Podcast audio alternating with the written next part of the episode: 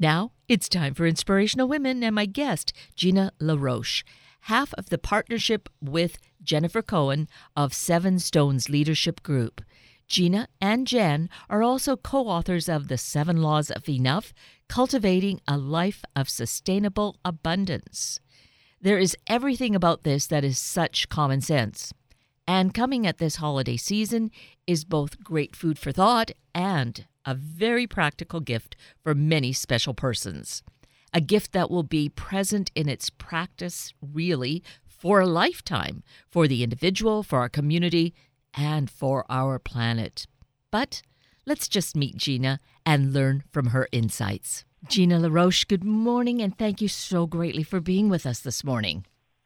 Thank you, Kate. Thank you for having me. It's just absolutely wonderful. Uh, to have you with us. The the timing of our conversation of this book, The Seven Laws of Enough, Cultivating a Life of Sustainable Abundance, couldn't be more appropriate. Of course, it could be any time of the year, but I, you know, here as we wind up one year, looking forward to a new year, thinking of all that we do in terms of the holidays and celebrating and the, the feelings that we have associated all around this. I feel that the seven laws of enough is uh, perfectly timed for us. Yeah, thank you. Yes, we um, we have a message around generosity and gratitude, but we also talk a lot about completion, uh, celebration, and um, really looking at all of our lives, not just the good, but also um, the losses and the downsides of life. So yes, we it is good timing. Thank you. And would you say then that's really the essence, the overview of the book, The Seven Laws of Enough? I think the short answer is the book really is a dec- is a, a, a declaration to for all of us to say that we do enough, we have enough, and we are enough, regardless of what we read in the paper or see on Instagram or hear on the news. Um, there's uh, really no need to uh, push our lives toward um, more, more, more. And we can find a place to rest in the present moment and the enough of now. So I think that's the overall message of the book. And certainly the messages that we are bombarded with, and you mentioned so many of the ways it happens now, and I think perhaps in the last uh, decade, decade plus, it's increased because of all the social media that we have, that we have maybe been. Uh, totally overwhelmed by this feeling of lack or not being enough. Yeah, I think there's uh, a couple things there. First of all, um, social media shows a curated life. And in the old days, the only place we saw anything curated was at the museum. Um, and there's this distance between um, us and another through the computer and through the internet. And that distance not only has allowed us to be really cruel to each other, but it also has, um, when I see um, someone posts something fabulous um, and I'm not with them to hear the struggle or um, the work that they had to go through to get there, that drops away. And all I'm left with is this sense of um, comparison and competition. And those are weapons of scarcity. We call those weapons of scarcity. And uh, in the book, we certainly get um, a, a good guide I feel, to all of these lessons of feeling that sense of scarcity, naming it as such of if someone is not really even thinking in that vein, feeling that uh, what is posted there in on social media, what is posted in in uh, or shown in commercials, uh, whether it be on TV, whether it be in magazines, that that is what we need and we end up really just not trusting anything within ourselves oh that's interesting yes we um there's this or or lack of of knowing um, our own mind. I think ah. that's uh, I'd say it that way too. Sure. You know, you reminded me when my children were small, we really restricted their television, um, but they loved to watch um, their uh, football and baseball teams, and so we would watch games together. And whenever a commercial would come on, um, I would say, uh, they would say, "Oh, we need X," and I would say, "We already have it, or we don't need it." So if a car commercial came on, and they go, "Oh, that's such a cool car, mom," I'd say, "Well, we already have a car." Oh, yeah, you're right. We already have a car. You know, or if some other um, commercial came on for something, I'd say, "Well, we don't need we don't need that." And they're like, "Oh, yeah, right. We don't actually need that." And I started training them at an early age to interact with media coming toward them in a way that they could develop their own sense of their needs. It's not to say we don't own cars or I don't live in a house or you know I don't live in a yurt somewhere, but it allows me to control my own needs and my and and um, and get them at my pace and how wonderful for your children to have a wise mother guiding them through this. Even, you know, of course, we're all on a path, we're all in the process of growing and learning, but still, you were exposing this, uh, them to this at such a young age. Oh, absolutely. I mean, I have several stories. One, um, one time, my son, he was in middle school by this time. We were on the train platform waiting for the uh, train to arrive, and there was a soda machine, and the soda uh, was I don't know maybe a dollar fifty, and my son was just playing around and he reached in and someone had left uh, 75 cents in the soda machine. And before before he found the 75 cents, my son wasn't even really paying attention that there was a soda machine or he wanted soda, but he was just, you know, fiddling around. So as soon as he got the 75 cents, he kept saying to me, I need 75 cents. I need a soda. I need a soda. I need a soda. And I just looked at him and I said, honey, why aren't you grateful that you now have 75 more cents than you had two minutes ago? All he saw was the lack of 75 cents to get the soda he didn't even need. And I think that is a, a, a story for all of us. It is. Just, yeah, go ahead. No, it is a story for all of us. And and I was thinking in terms of, you know, that is so concrete what happens in that moment. But this is something and in the book you guide us through it that has been going on for essentially millennia. Yeah, yes. I mean, we so first of all, we are you know biological creatures and the mind and the brain is is really to scan for what is wrong, danger, right? Because that's what kept us alive. If there's a woolly mammoth coming across the tundra, I want to I want to notice the the um, what that it's coming and protect myself. So the brain is designed to do that. However, we've moved into um, homes and apartments and yurts and dress up a little nicer and uh, stand upright and go to work. And we believe uh, in in, a, in our brains, nothing has changed. And when our boss comes in, or the commercial comes on to tell us we need this, or the boss comes in to tell us that the project is changing, the mind still thinks it's in danger and reacts. And so we need to interrupt that machinery for this moment to pause and really look at the truth of the current moment. And that's what the seven laws, plus uh, the practices in the book, really help guide us to cross over from this scarcity mindset, which really is a biological, really imperative of the past, into this life of sustainable abundance that we can create, self author, if you will, in this moment. That is so uh, freeing, liberating for us to have this awareness. And it's not a new concept, certainly, but uh, the it's so necessary to to have this, and I think that you and your co-founder of uh, Seven Stones Leadership Group. Uh, Jennifer Cohen, and also co author of the book, The Seven Laws of Enough. Together, you have put this together in in I guess, like a new fashion for us to really be able to grapple with it and understand where we fall in this whole continuum. Exactly. We we you know, this is our journey and our story and what and the practices that we have tried and used ourselves.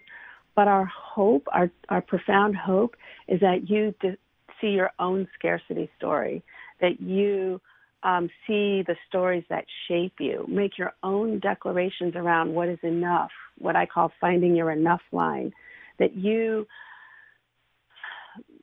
discover your own belonging and um, really create the path through joy and love um, for yourself. And the practices in the book might help you, but developing and cultivating your own practices would bring us much joy. And if you did cultivate your own practices, we would love to hear about it. So you could reach out and let us know. And uh, some of the practices in the book are our clients inventing their own uh, way through and letting us write about it in the book.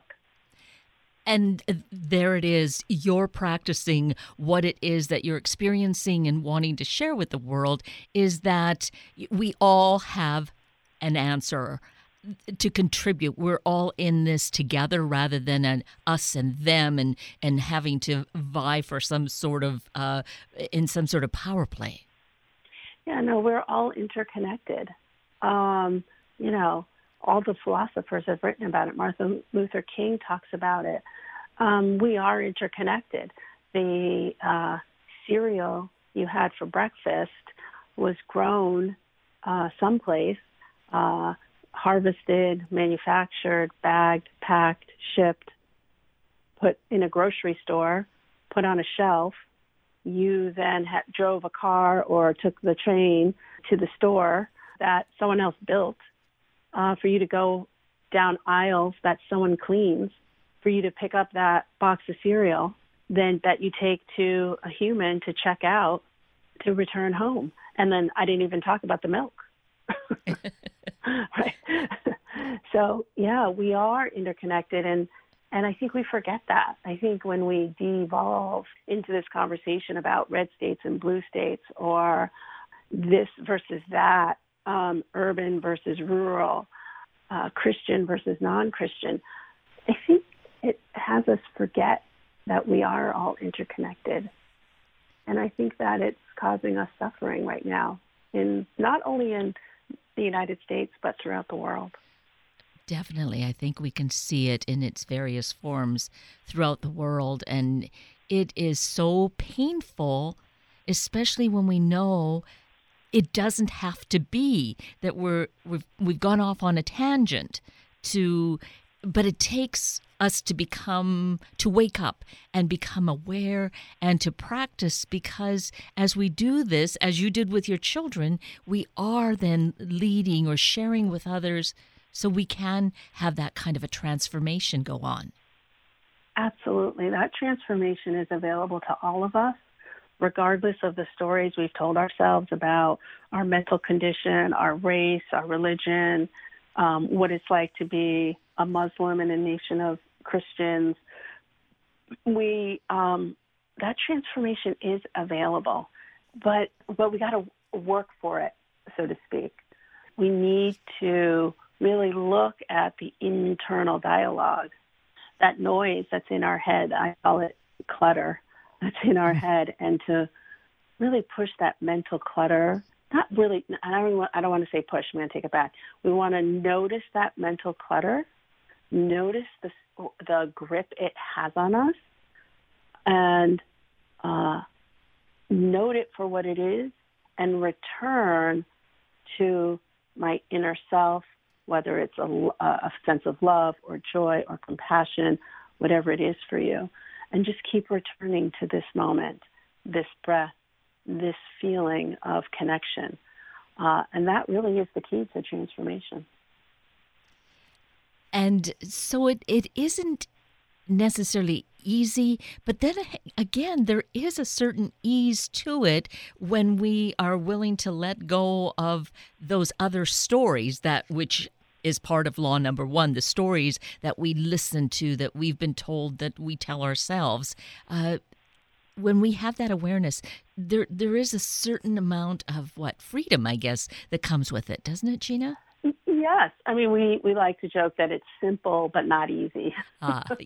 uh, so, yes, I mean one of the one of the really organizing stories of my life is um, growing up as a, a black person in in America, um, particularly living in mostly predominantly white communities.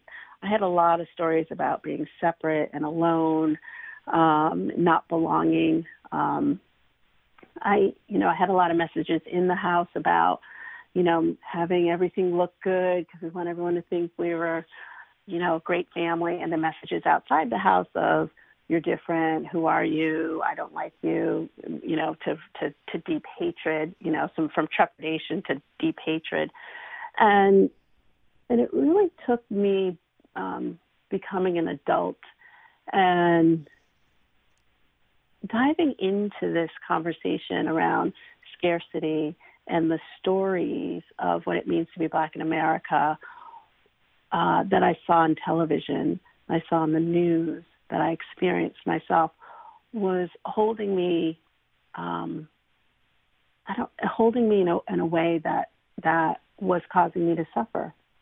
And uh, through really a lot of work, a lot of meditation, prayer, um, conversation. Uh, I actually have written about it with a couple of my academic sisters. Um, I, I found a place to let go, and it's not to say that I don't experience racism to this day, but he, he, here's my joke, what is true. When things used to happen to me, the first thought I would have was because I'm black, and now it's the last thought I have. So it still arises, but it doesn't have me so gripped. And um, yeah, it just doesn't have me so gripped anymore. That is also so powerful for you to share that with us to see where where we also have similar kinds of stories and making that progression from something that's going to be have a lot of power over us to kind of moving down toward the outside of that scale is is certainly a, you know great progression.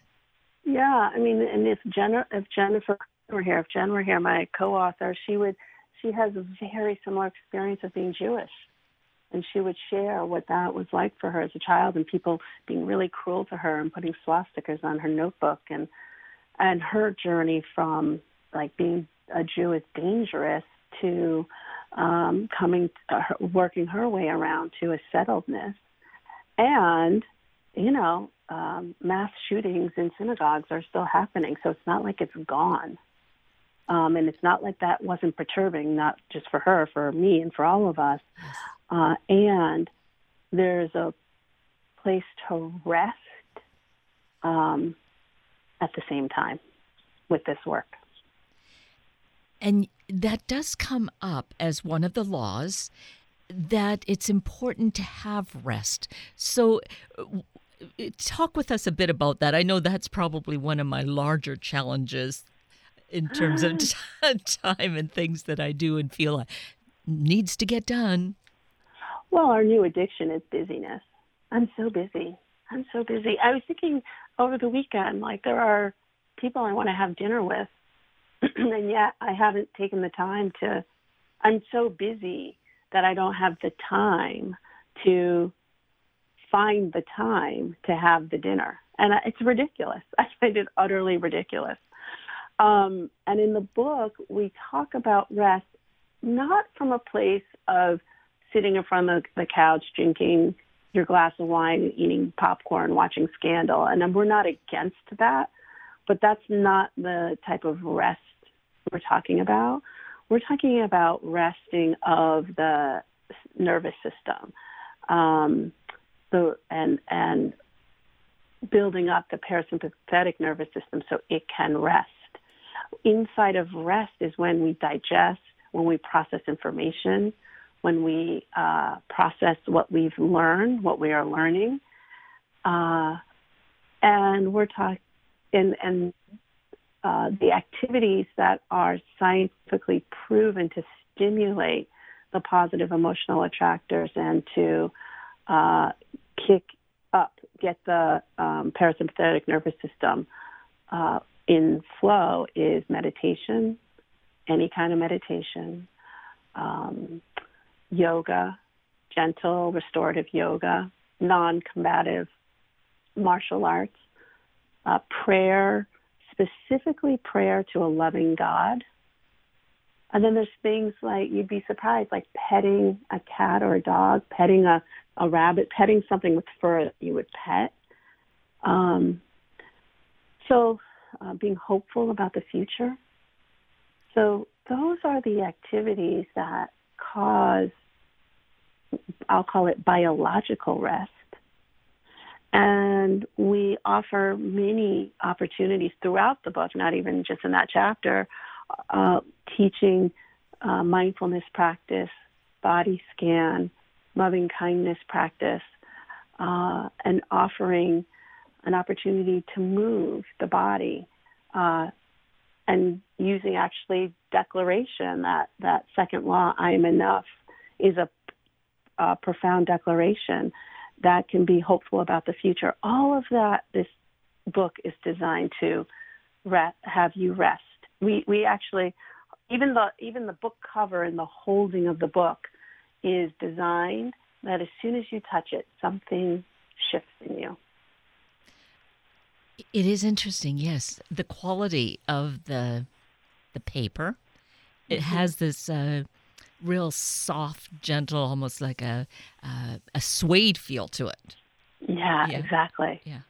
It's quite lovely. And of course, what's within the contents of the cover is critically important and so soothing to ourselves to give us this hope for what really life, our purpose here is all about. And and if there's question about that, I your website is a, a, great place to go i feel because you, you have a survey where we can very quickly kind of see just uh, where we stand and and perhaps uh, have that awareness of our thinking and and where we can start uh, doing a little bit of work on ourselves yeah, absolutely. Uh, you know, Jen and I love to extend this work out as best we can. The website is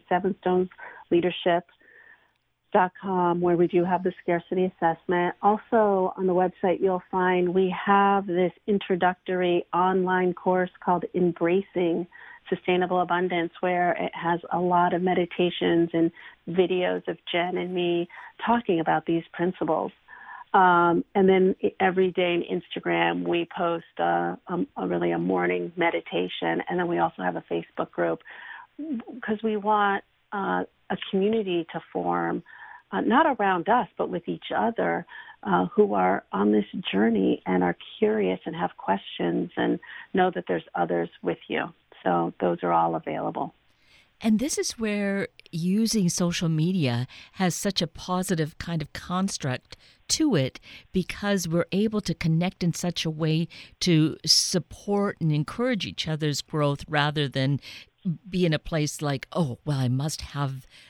this is a different kind of ought to have, but rather than having more, more cars, more things, which uh, may bring that momentary happiness, but when we look at it, there's no sustainability to it. Exactly. I mean, social media I always say we can use it for good or we could use it for ill will. And we do, um, it's a great tool to learn uh, new things and be inspired by people. And we, all, and we try to do that ourselves. And, you know, one of my children who's in college right now, he's uh, took all of his social media off his phone. And um, while he's in school, he doesn't look at any social media because he saw that it was causing him to be unhappy. So again, it's everyone will find their own journey to enoughness. And it might be taking social media off your phone, but it also, or it might be reaching out to the institutions, people, groups, communities that are supportive and loving. And that awareness is so much a part of this to become aware of where how we are making choices are we making them or are they being made for us and we think they're our own? Exactly. Um, Kate, I was wondering, I have a offering for your listeners for uh, the holidays or with family, and sometimes conversations can go awry. So I have three inquiry questions that I have that can help at big dinners if you would like to hear them. Absolutely, yes. So this is what my family asks each other every year on their birthday, but it's a great questions to ask at the end of the year too. The first question is what are the highlights of the past year? The second question is what are the lessons learned? And the third is hopes and dreams for the year ahead. That is so perfect and a great way to be constructive and uh, learn more about each other and a way to share the stories of the of what's going on now. Exactly. And to share it from a personal place and not from a place of separation. And it's not the stories driven by the media. It's the stories driven by our own enoughness. Precisely. And certainly as we've touched on, the world is in such need of our having this sense of enoughness, if not for peace right now, but just for the sustainability so the world is able to go on. So our our children and their children have as great or even better a world to live in, that they have the planet to sustain them.